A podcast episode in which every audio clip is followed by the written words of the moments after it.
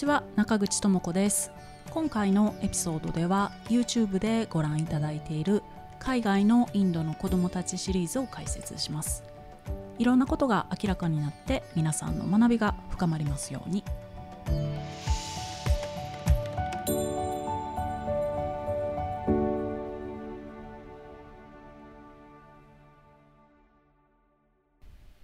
では始めていきます。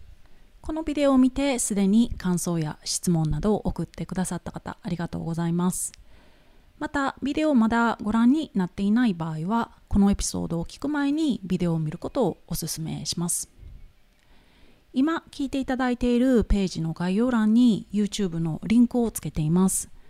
YouTube で日本語字幕設定で見ると専門用語などが頭に入ってきやすくなって理解が深まると思います。はい。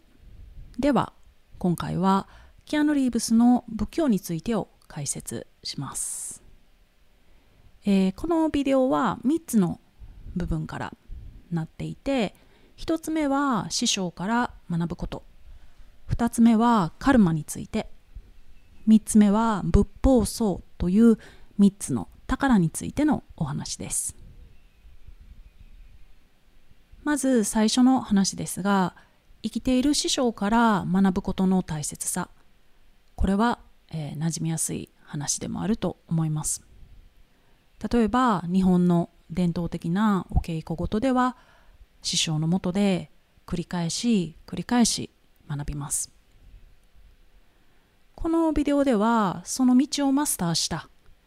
生きている師匠から学ぶことの深遠な意味もお話ししています。生きている師匠から学ぶことの意味を次のようにお話ししています。その師匠のもとではカルマの限界を癒す助けとなる師匠の経験を吸収することができるからですと。はいえー、この文章を難しく感じる方もいるかもしれないので少しお話しします。まず師匠の経験を吸収するというところですがこれは本当にそうですね。ヨガなどの精神的な教え人生の教えというのは何か専門用語を覚えて論じることが目的ではなく学びの障害物となっているものを取り除いて学びを人生に生かして現実のものとして生きていくことなのでこのことを実現している師匠の経験を吸収することが大切です。で、えー、どんな師匠の経験を吸収するかというところで、えー、お話ししているのがカルマの限界を癒す助けとなる師匠の経験です。カルマという専門用語が出てきているので首をかしげている方もいるかもしれませんがカルマというのは仏教用語では業とも言われているものですがその辺りは一旦リセットしていただいて、えー、カルマというのは根源から自分になる仕組みです。私自身に当てはめて言うとこの肉体を持って友子として存在するにはその仕組みを通らなくてはなりません。でもこの肉体を持った自分が本来的なものを掴んで生きるには少々いやかなり、えー、かなり不必要なものを落とす必要が出てきます。この不必要なものはカルマの限界を通して経験する幻であるのでだからカルマの限界を癒す助けとなる師匠の経験を吸収することが必須となってきます。そうすることで自分のポテンシャルを得て悟りに向かって自分を開いていきます。はい。明らかになってきたでしょうか。カルマという概念については何時間もかかるレクチャーになってしまうのでここでは簡単に説明しました。これ以上簡単に説明すると意味をなさないものになってしまうのでこの次元でとどめておきたいと思います。カルマは自分自身を理解する上で非常に大切な概念であるのでこれについては対面で一緒にしっかり学んでいければなと思います。さて、えー、本来的な学びとは師匠について学ぶ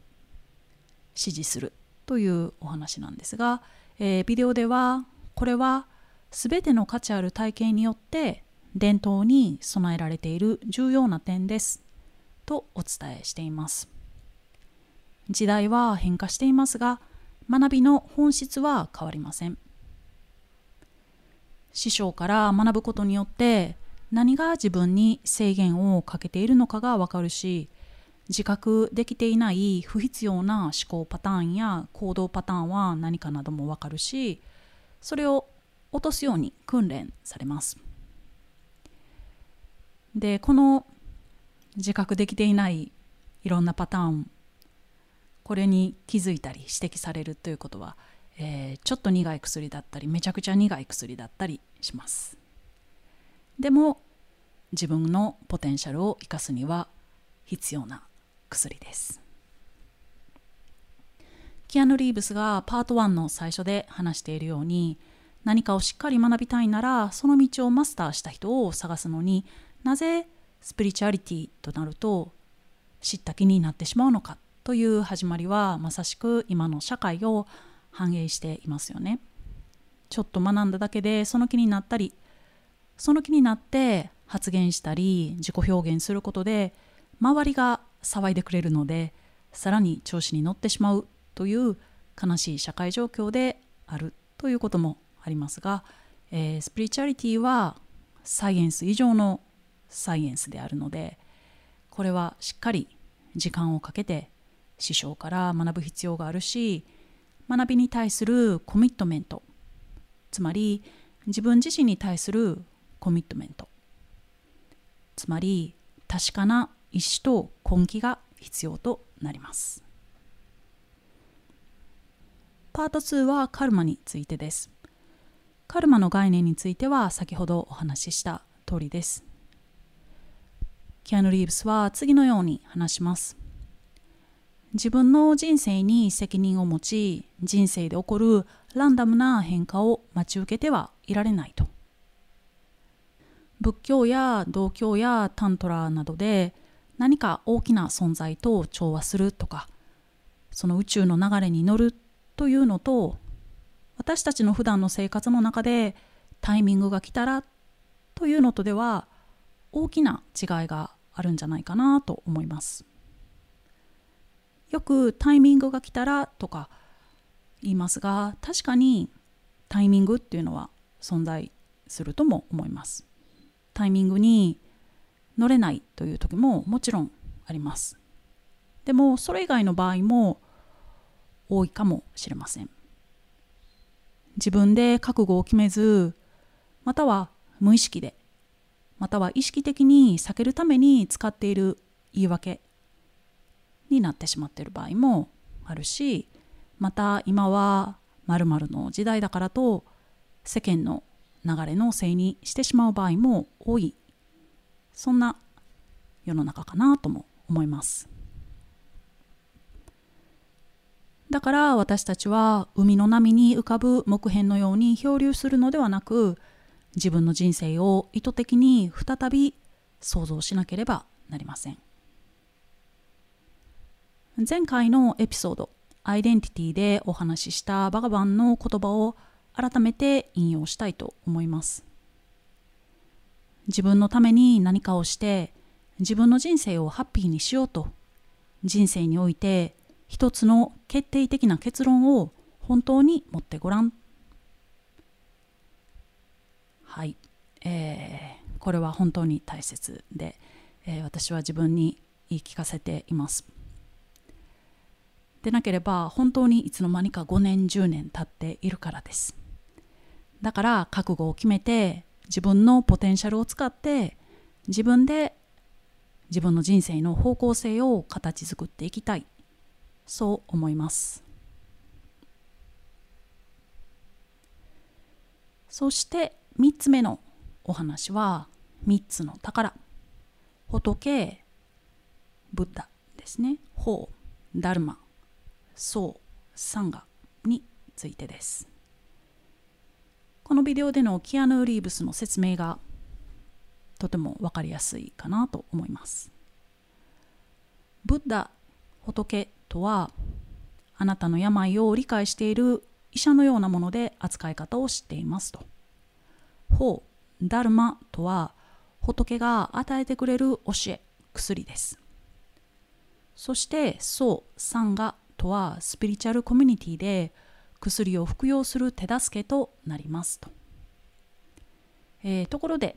単なる僧侶の集まりや私たちの集まりではないサンガの本来的な解釈をビデオで話していますのでぜひ注目していただきたいですさてここではこの3つの宝に帰依する。この3つの概念に自分の身を置いて生きていくことの大切さが話されています。なぜなら食べ物アルコールセックスドラッグお金パワー異性関係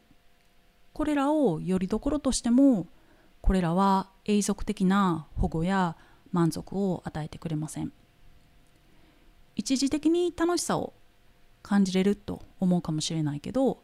そのフィーリングというか感覚も本当に楽しいものではなくて自分で偽りと分かるものであってやるせなく哀れなものだと思いますああ私は何をやってるんだって頭を抱えてしまいますよね。ビデオでは次のように話しています。私たちが現実の世界として経験している限りある世界の制限によりどころを見つけてはならないと。そもそも私たちが掴んでいるまたは認識している現実とは何でしょうか？当然と思っている現実は本当の現実でしょうか？話がマトリックスの映画のようになってきましたがはい。マトリックスの話とも関係してきますね。私にとって現実とは何かということを探っていくとそれはとても面白くダイナミックに展開していきました。でもこれは本を読みまくって現実とは何かを知的に師匠と討論したとかそういうことでは決してありません。自分が師匠のもとでタントラを学ぶことによってそれを生活に生かすことで徐々に明らかになってきたことです。自分が当然と思っていたことは現実ではありませんでした。ここでキリスト教の例も出しています。ここでは宗教について話しているのではなく私たちに生きる術を与えてくれる精神哲学の話です。キリストの教えも仏の教えと同様に限りある世界の制限によりどころを見つけないよう教えてくれます。自分が安心して身を置けるところは自分が現実と錯覚している限りある経験ではなく最も高い真実です。それによって束縛された思考や経験から自分を解き放つことができます。皆さんの経験は現実ですか？それとも幻ですか？